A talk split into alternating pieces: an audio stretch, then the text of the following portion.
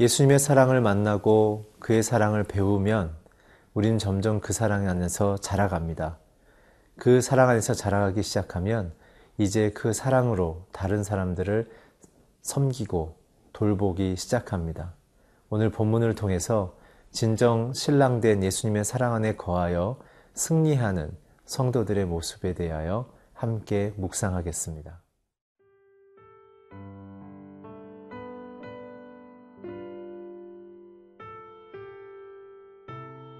아가서 8장 1절에서 14절 말씀입니다.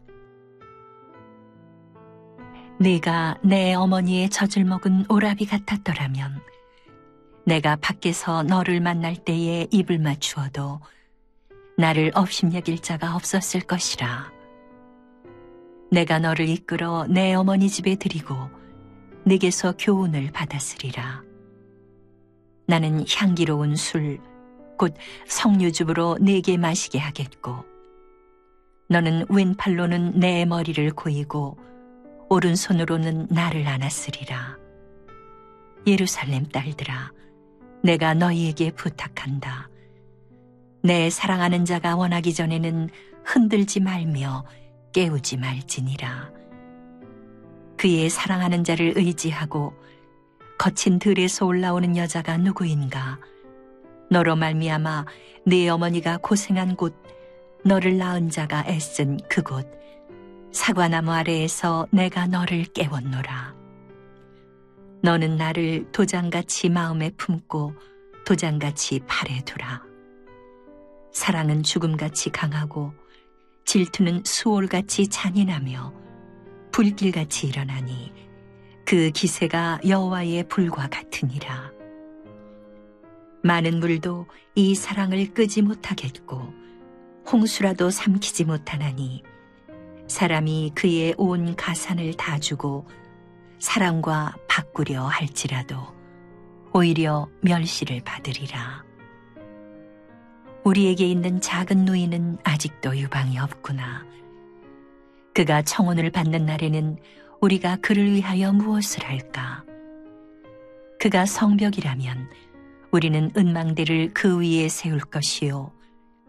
그가 문이라면 우리는 백향목 판자로 두르리라. 나는 성벽이요. 내 유방은 망대 같으니. 그러므로 나는 그가 보기에 화평을 얻은 자 같구나. 솔로몬이 바알 하몬의 포도원이 있어 지키는 자들에게 맡겨두고 그들로 각기 그 열매로 말미암아 은 천을 바치게 하였구나. 솔로몬 너는 천을 얻겠고 열매를 지키는 자도 이백을 얻으려니와 내게 속한 내 포도원은 내 앞에 있구나. 너 동산에 거주하는 자야. 친구들이 내 소리에 귀를 기울이니 내가 듣게 하려무나. 내 사랑하는 자야, 너는 빨리 달리라. 향기로운 산 위에 있는 노루와도 같고 어린 사슴과도 같아라. 1절을 함께 읽겠습니다. 내가 내 어머니의 젖을 먹은 오람이 같았더라면 내가 밖에서 너를 만날 때 입을 맞추어도 나를 업신여길 자가 없었을 것이라. 이제 술람미 여인이 자기의 남편 솔로몬에 대한 사랑에 대한 고백을 더 깊게 하고 있습니다. 오늘 이 고백은 신랑 대신 예수님을 만난 성도들의 신앙이 미성숙함에서 성숙함으로 깊어져 가는 것을 또한 의미하기도 합니다. 오늘 본문에서 우리가 계속 묵상하며 함께 관찰했던 것처럼 술람미 여인은 솔로몬의 아내로서 자격도 안 되었고 또 신분조차도 안 됐던 여인이지만 무조건적인 사랑의 선택 가운데 그녀는 왕비가 되어졌죠. 그럼에도 불구하고 술람미 여인은 바미스를 뚫고 온 자신의 신랑의 방문을 그는 맞이하지 않았습니다. 자기가 잠자리에 이미 들었고 자기는 다시 그 잠자리를 헝클어 놓고 싶지 않다는 그 마음에서 그렇죠. 이것은 이기적인 신앙, 예수님의 사랑을 온전히 어, 받아들이지 않고 자기중심적인 신앙을 뜻한다고 말씀드렸습니다. 그 가운데 문 밖에 있을 줄 알았는데 없어진 신랑의 모습을 보며 길거리에서 매를 맞고 옷이 벗겨지는 수치를 당하는 술람미 여인. 이 모습은 주님 안에 거하여 있지 않는 성도들은 세상에서 수치를 당한다는 것으로 우리가 함께 묵상했죠. 그리고 이 여인은 이제 남편의 동산으로 찾아가서 진정한 아내됨에 대한 고백과 기쁨 속에 들어갑니다. 진정한 아내됨, 남편과의 친밀함, 그리고 남편을 더욱 마음을 이해하는 성숙함, 그리고 남편의 뜻을 따라 사는 것이 기쁨인 것을 아는 그리고 순종함을 배우게 되어지죠.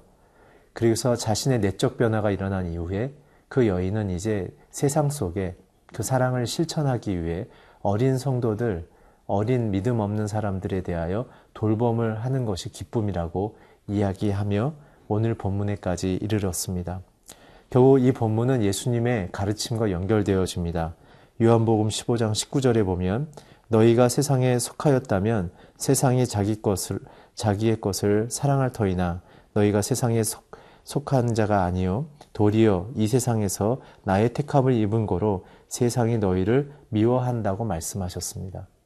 오늘 우리가 신랑 되신 주님을 따른다는 것은 세상의 유행과 기준을 떠나서 남편 되신 주님의 기준을 따라 산다는 것이죠. 계속해서 2절을 보겠습니다. 내가 너를 이끌어 내 어머니 집에 드리고 내게서 교훈을 받았으리라. 나는 향기로운 술, 곧 석류즙으로 내게 마시게 하겠고, 너는 왼팔로는 내 머리를 고이고, 오른손으로는 나를 안았으리라. 오늘 이 말씀은 무엇입니까? 내 어머니의 집, 그것은 고린도, 전서 4장 15절에 나와 있는 구절과 연결되어집니다. 그리스도 안에서 일만 스승이 있으되 아버지는 많지, 많지 아니하니 예수 그리스도 안에서 내가 복음으로써 너희를 낳았다. 오늘 우리는 복음으로 누군가를 가르치며 주님의 뜻 앞에 세우는 것, 그것이 바로 신부됨의 가장 아름다운 삶의 모습인 것이죠. 오늘 그렇게 살아가는 성도들에 대하여 3절에 기록된 것처럼 주님은 자신의 왼손으로 곧 안식과 위로를 뜻합니다. 그리고 오른손으로는 우리를 어, 지키신다. 그는 능력의 손을 뜻하는 것이죠. 곧 신랑 대신 주님의 사랑 안에 머무는 자들만이 참된 안식과 평화, 그리고 주의 능력 가운데 보호를 받겠다는 것입니다.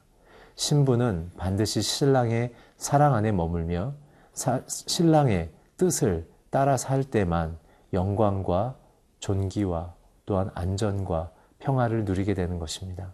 사랑하는 성도 여러분, 저와 여러분이 이제 나중심적인 신앙에서 출발하여 그리스도가 지시하시고 주님을 영화롭게 하는 신앙으로 성숙해 가는 하루하루가 되시기를 주의 이름으로 축복합니다.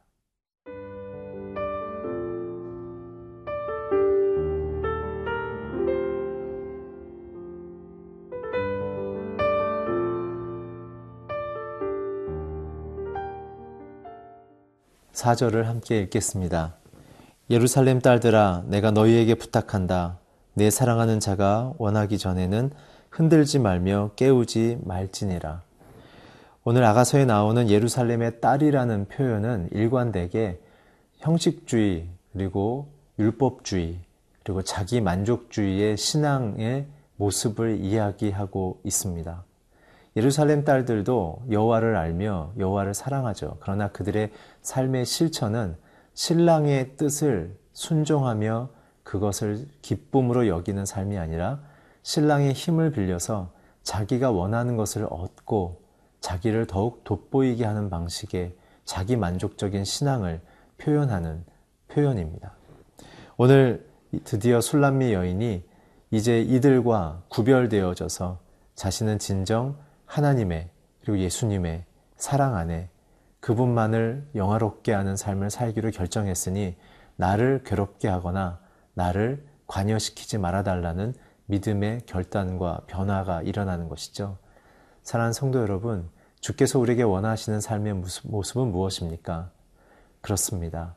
예수님처럼 낮은 곳으로 가서 예수님처럼 소외되고 버려진 자들에게 가서 예수님처럼 사랑을 나누며 그들을 안에 우리 안에 계신 성령 하나님 예수 그리스도를 보여주며 그들이 그것을 사모하도록 만드는 한 공동체를 이루는 것입니다.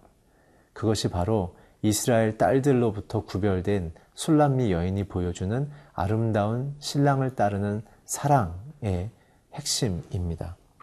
계속해서 5절, 6절, 7절을 읽겠습니다.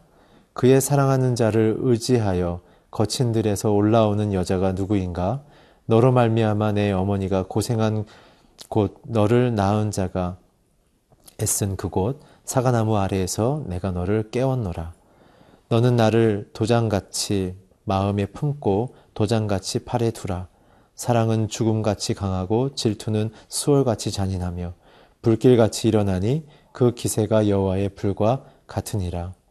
많은 물도 이 사랑을 끄지 못하겠고 홍수라도 삼키지 못하나니 사람이 그의 온 가산을 다 주고 사랑과 바꾸려 할지라도 오히려 멸시를 받으리라.